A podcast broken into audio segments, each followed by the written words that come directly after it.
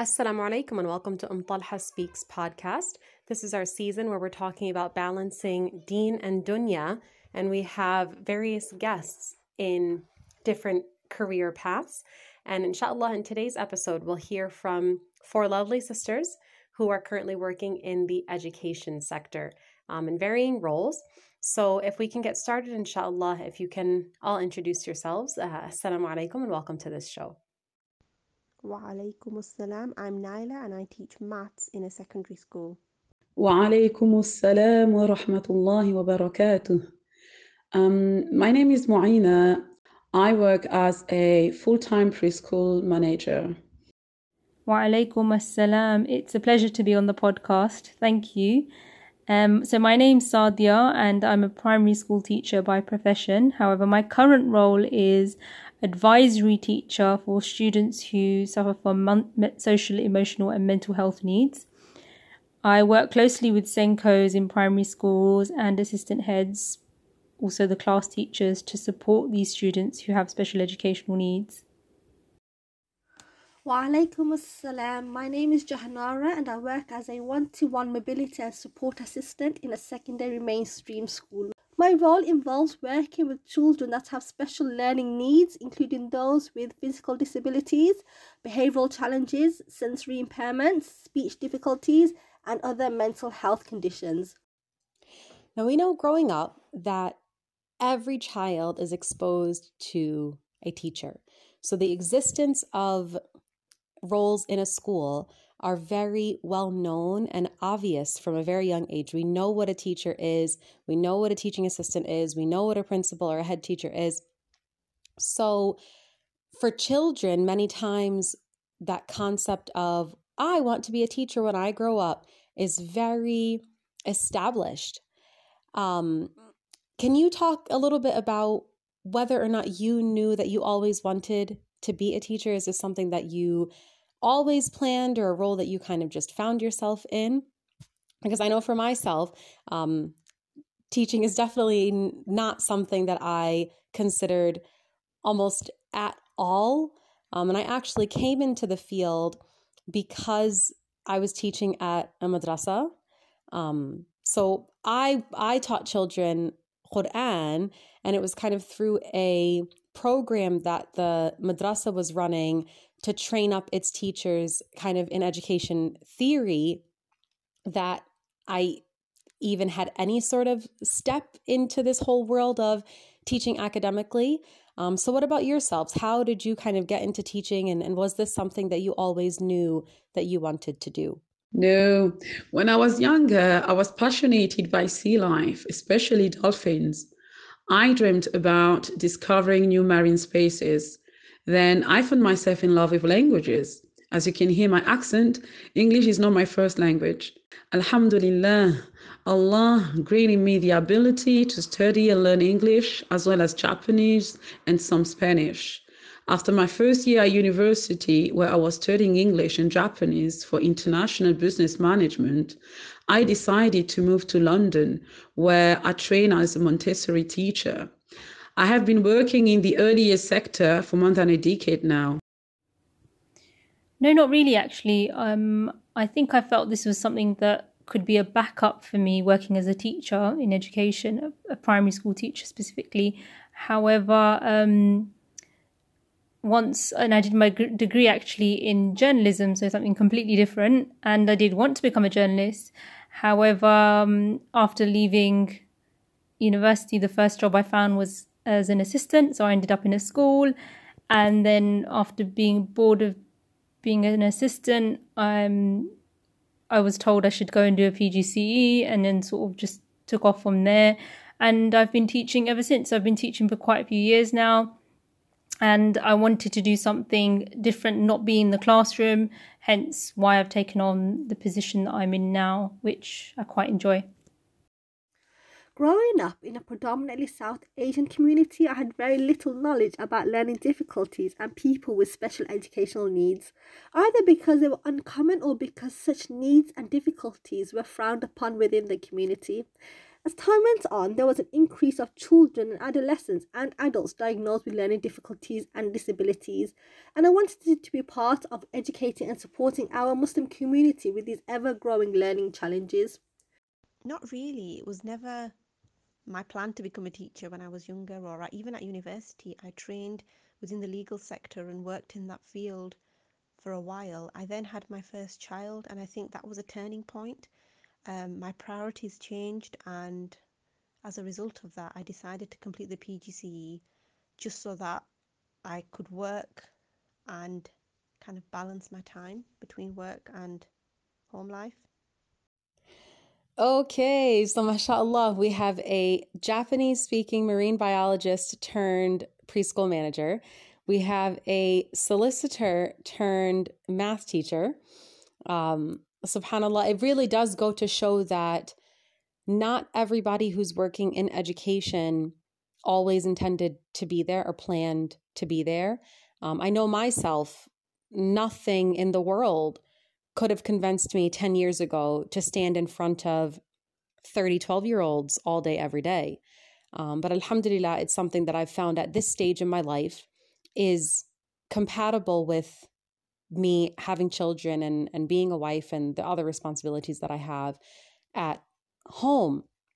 Um, but I know that there are a lot of wrong beliefs about the profession of teaching. Um, and, and I'd just like to talk about that a little bit. I think many people have this concept or idea that working in education is so easy and there's so much free time and you're at home at 307 in the afternoon and you've got all of these weeks off throughout the year your summer is completely off so it's an easy profession it's not a demanding profession but then there's also so much of what we see in the media that there's such a need for teachers because the workload is so heavy. Um, so, can we just talk a little bit about that? I know from my experience that the workload is heavy if you make it, that it definitely has the possibility to not stop ever. Um, so, can you talk a little bit about your experiences and what have you found in terms of balancing your work life with your home life? And just kind of any tips that you that you've come across that maybe can help others who are struggling um, with with turning off from work? I think it really depends upon the person. Some people are quite good at managing their time well um, but usually i've noticed it's teachers who work full time and may have extra responsibilities that might struggle with work life balance, especially during term time. Um, so, yes, I believe it is true for some. Um, and what tips do I have? I think, yeah, being organized is definitely one of the ways that you could overcome this, and also kind of knowing the ethos of your school. What are the expectations um, within your department? Are you expected to stay for meetings every evening? Um, how much marking are you expected to do?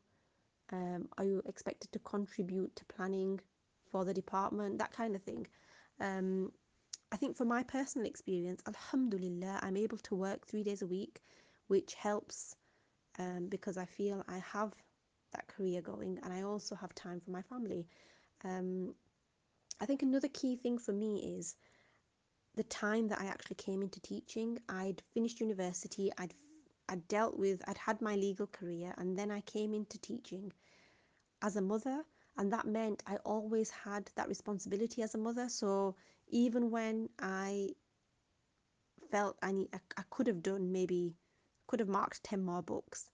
If I had crying children to deal with, that was my priority. So I think for for that reason, it's I don't know, it's it's different for me because for, compared to somebody who's come into teaching straight out of university, they might spend a whole evening planning lessons for the next day. Whereas me, I know that I can't spend all evening because as soon as I come home, I've got children to deal with.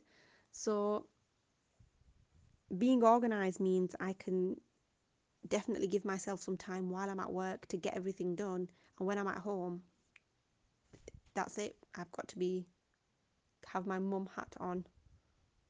We always think about our work. Whenever I do my shopping, I also think about any new resources that could benefit the children that attend our preschool. I also like to be up to date with what's going on in the early years sector. So I tend to read a lot of articles and researches. These enable me to further increase my knowledge and be a better manager and practitioner. However, during the weekend, I try to focus more on my children and leave my work aside. As a mother, it is sometimes challenging to take the educator hat off and be just a mum. But I found that daily experiences and challenges at work that it also helped me to be a better mom.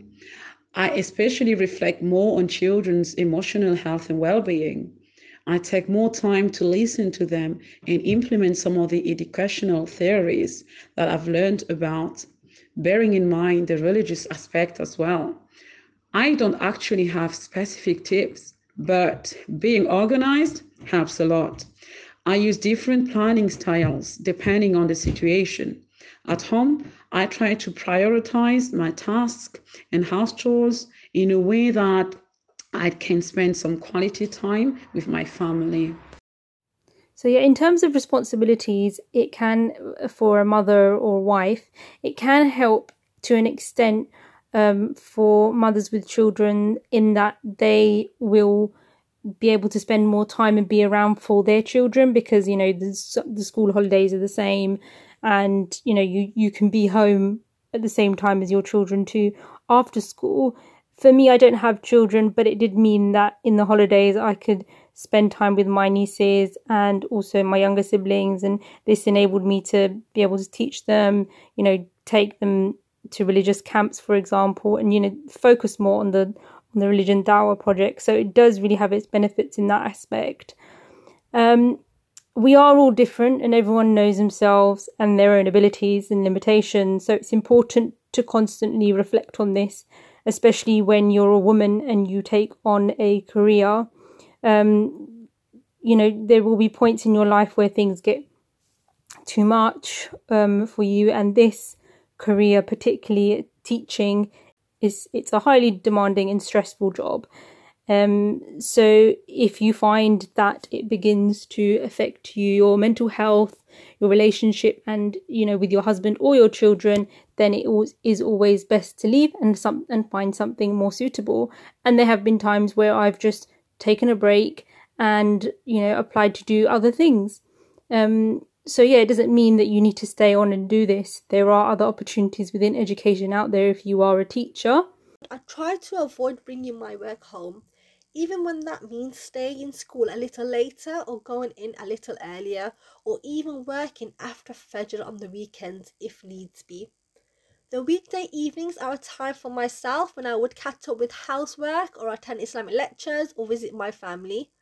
I think one of the difficulties many people who work in education face is finding a balance I think being organized would help you in many ways to get the task completed, and my advice would be to try and avoid getting yourself engrossed with work matters that you neglect your other projects. Now, as far as careers go, um, I think a lot of Muslim women look at the education sector as something that's safe. Um, I don't think actually even only Muslim women, I think a lot of women in general, they see teaching and working in education as something that is very accessible for women. It's not necessarily something specifically for men or specifically for this type of men. Um, how have you found being a Muslim woman compatible with your role in education? Um, whether that's things like how are you perceived through your wearing of the hijab, or how have you found praying fitting in with your lessons and your timetabling and things like that. Would you say that teaching is compatible with being a, a working Muslim woman? I have not experienced any difficulty as I have access to a room. However, the only challenge I do face is performing my wudu. I try to complete this in my break so then I am prepared for when the prayer time comes in, but as you can imagine, this isn't always the case. Thankfully, the timetable of our school day does not conflict with prayer times most of the year, so I can pr- go and pray without asking for cover unless necessary. I think it works really well. Um, in terms of praying, Alhamdulillah, we've got a prayer room at work. So if any prayer does fall within the working day, I could quite easily um, go to the prayer room. In terms of covering, the majority of our students are Muslim. So covering is really not an issue. And if I actually compare this experience within the school to my experience when I worked at a law firm, I think I'm more comfortable um, covering and praying within the school setting than I was at the law firm. Um, and I think that's I think a lot of it's got to do with the fact that I'm a lot older now and I've had children and I'm just a bit more comfortable within myself. Working in the UK is definitely not a barrier for me to cover my awrah. Alhamdulillah. I can wear my hijab. I know that it is more challenging in France, where some of our sisters can't work because of the racism that they encounter. However, I am blessed to work in a work environment where most of the colleagues are female. I can pray during my break time, so this is paramount to ensure that I can fulfill my personal obligation. I personally think that working in the education sector as a Muslimah has a lot of advantages in terms of having a holistic understanding of children. MashaAllah, Marina, you definitely make such an important point that the ease with which we can be visible Muslimas varies depending on where we live in the world.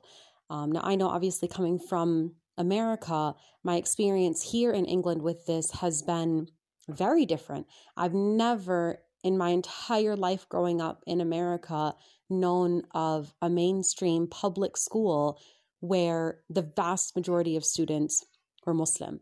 This was something that was very new and mind boggling for me when I came to England. Obviously, mashallah, in a positive aspect, it's beautiful that there's so many Muslims concentrated in certain areas in England, but not everywhere in the world will we be exposed to that, especially in the Western world. Um, so the ease with which we can be obvious Muslims isn't the same elsewhere we go. But what I have realized personally myself here is that the impact that we can have on Muslim children as Muslim professionals is so vital to forming their identity as strong Muslims in society. Because naturally, what happens in the West is that if you're surrounded by mostly non Muslims and most of the people that you see on a daily basis in any sort of professional capacity are non Muslims, you kind of have this preconceived notion that the only people that can be professional are non Muslims. Um, so it is really, really important for Muslims to get out there and be visibly Muslim.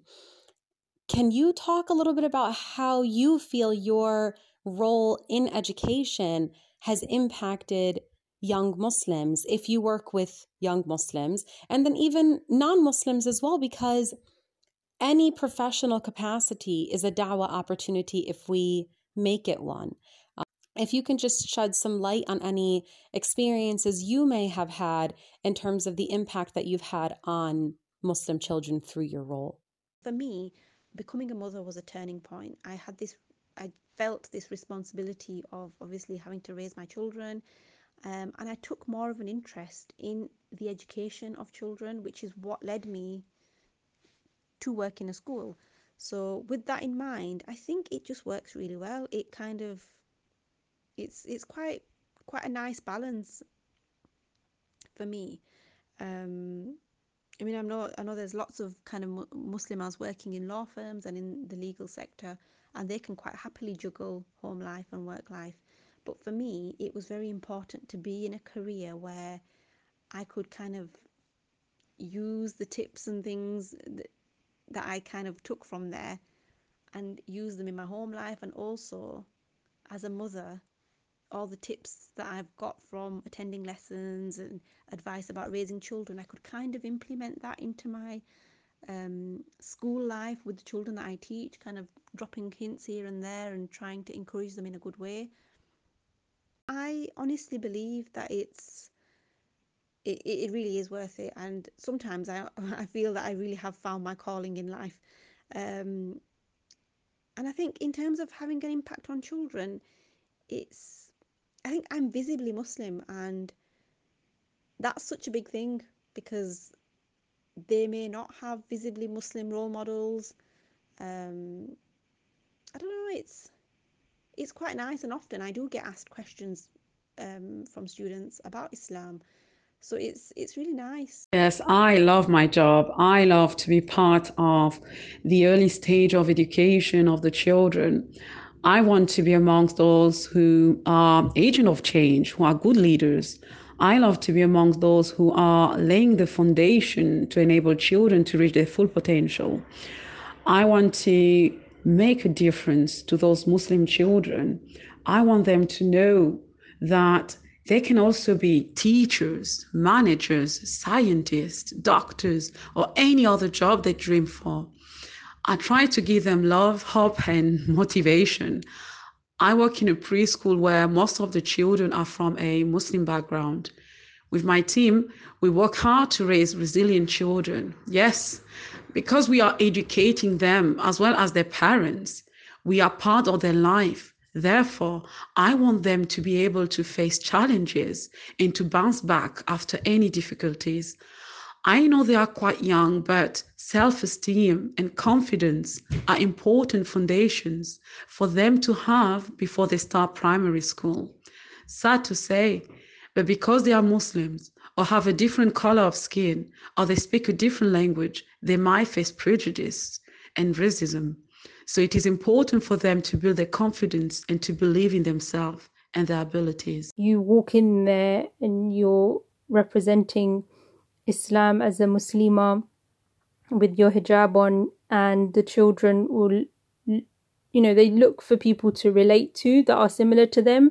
So when the Muslim children, children would see me, they would ask me questions about Islam, um, you know, and I and it was an opportunity every time for me to teach them, you know, teach them about the aqidah, teach them, um, and you know, sometimes in mainstream school you have to be careful how you do this, but particularly when I was teaching RE or even in the playground, just having a little chat. Um, if it was about celebrations, Eid, and many, many times in quite a few schools, I was asked, you know, to educate others about um, Islam. So it might have been about Ramadan. So I was asked to do an assembly on Ramadan. I was asked to do an assembly on Eid um, things like that. So you know, it gave me those opportunities to do that, and obviously they would have had an impact on the Muslim children. In my role currently, um, I actually work with quite a few um, Muslim children who have special educational needs, and they end up, and you know, these are one to one sessions, so they end up bringing religion into the session themselves, and so you know, it does prompt a discussion and nobody else is in the room and listening. So again, um, I have the opportunity to teach them, um, and they have an opportunity to talk to me about their religion openly and comfortably. And, you know, that in itself is quite empowering too. Jahanara and Sadia, I'd like to speak with you specifically because both of your roles involve dealing with children who are often marginalized in society um, due to learning difficulties or physical disabilities. They have a lot of extra barriers to cross and to overcome that other children definitely don't face. So, I know when I started working with children with special needs, this is my first job in the education sector prior to teaching as a teacher. I I was astounded how little support many of these children get from home, especially the Muslim children. And a lot of it really is because of the stigma that's attached to learning difficulties and physical impairments and disabilities. So, can you just talk a little bit about what gives you that encouragement to keep going? Because I know definitely teaching and working in education test your patience regardless. But when it comes to children with extra needs and, and extra difficulties, how would you say that you continue to motivate yourself to continue to work with these children? And what have you gained specifically from working with these types of children? I don't allow myself to ever assume a student is not capable of learning. Every student may be a success story. You just need to be willing to be patient and find what works. Despite the stress that the field I work in may bring, I strongly believe it is worth it because working with students of all levels and abilities has helped me become more patient, compassionate, and understanding. Working with children with special needs can make you more aware of their plight in everyday society. You know, sometimes you feel like, am I really making a difference to this child when you're a teacher? But over the years, um, you know, from Muslim parents particularly, I felt there's always been this support and encouragement, alhamdulillah. And um, the majority of the parents, they seem to be, you know, thankful and grateful um, to you. I remember receiving, you know, Eid gifts from parents and gifts during Ramadan and also you know them saying you know you're really helping my child alhamdulillah and you know this in itself just seeing a child develop and grow it can be really rewarding. Mashallah the more this season has progressed um, talking with sisters who are working in various professions the more i wish i had somebody to talk to me when i was young. I feel like in the end stages of high school, moving into university, I was really only following kind of what I'd researched online or my own gut feeling or what I thought was definitely right at 17 years old. But subhanAllah, like the advice based on actual experience of professional, successful Muslim women is so valuable. And I can only imagine how useful this will be for those 16 year olds out there, those 18 year olds out there who are wondering, is teaching the field for me? And they've never stood in front of a classroom before because really you don't have that opportunity to try it out and test it out. But for all of us to look back, especially many of us coming from the perspective that we didn't actually really want to get into teaching, or not that we didn't want to, but it wasn't something at the forefront of our plans. What advice would you give to sisters who are maybe on the fence? If they're young, looking to go into university, but they might also be at the stage that many of us found ourselves as well, that we were in a career, but found that that career wasn't necessarily as fulfilling or rewarding as we'd hoped, or it didn't fit with our new responsibilities of maybe being a wife or being a mother. Just bits of advice that you think would be useful for sisters who are finding themselves wondering is education for me? Is this something that I should pursue? Definitely recommend this career path. It's amazing how we grow and learn alongside children. I believe I am also a better person, a mother, about a Muslimah, because I work alongside children. They teach you so much about yourself. They test your patience, but they also give you so much. Seeing a smile on the face of a child who manages to do something independently, such as fastening their coat, reading a word, or climbing a ladder, is worth it. Besides, in terms of working hours, you can find decent working hours to fit with your family life. I think one of the key things is trying to get a bit of work experience and seeing what kind of school you want to work in. Um, someone once advised us at a training session that if you are unhappy in a school, try and find a job in a different school and see how you feel because sometimes it's not education that that's not for you it might be the school so try and find out um, what the ethos of a school is like and do they look after their staff and what kind of things are important to you? So for example praying is very important to me and our school has a prayer room so that works. Um, there are other members of staff who cover so that's something that doesn't make me feel uncomfortable. Um, that work life balance do they offer part time if you want part time i mean some people work full time and and they they love it and they enjoy it. Um, but kind of knowing what you want and in whatever stage you are in your life will it fit in with that stage i think that's a key thing so, firstly, I wouldn't advise any of our sisters to go and take do a PGCE in primary education, particularly because there are, and the reason for saying this is there are many religious issues that you will encounter, and it can make your life very difficult. So, there are other subjects, math, science, for example, in secondary that are suitable, and you can also do PGCEs in adult um, further education. In terms of balance, it is very important. And we all have different circumstances. Some of us might have other health conditions or disabilities that we have to encounter into into our lives and when we choose careers really um, because they can affect our family life if we are unable to sustain that um, position.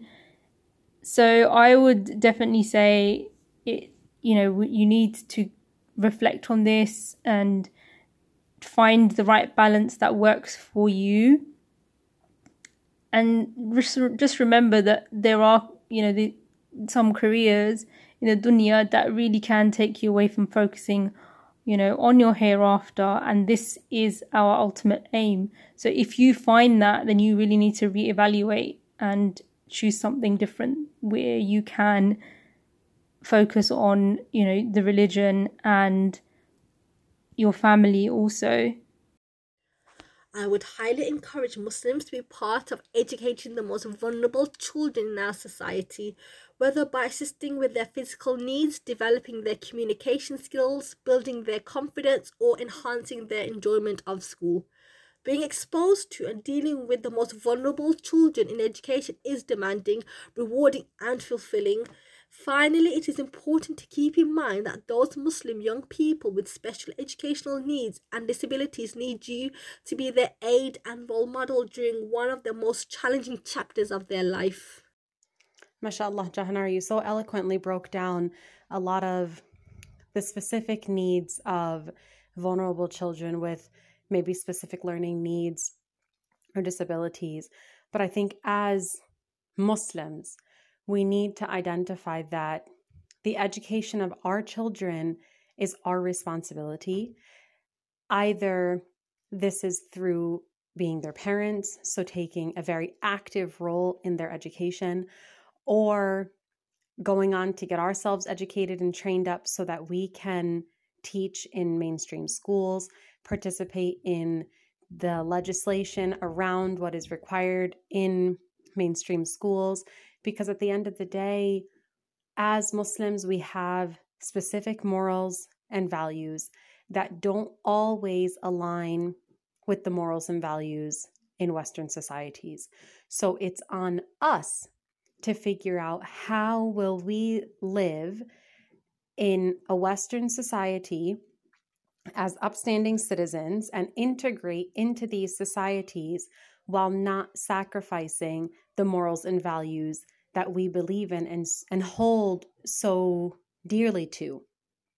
So when we look at the younger generation as a generation that ultimately will be taking the flag and have leadership roles, it's on us to see how will we implement these strong values and beliefs into this next generation.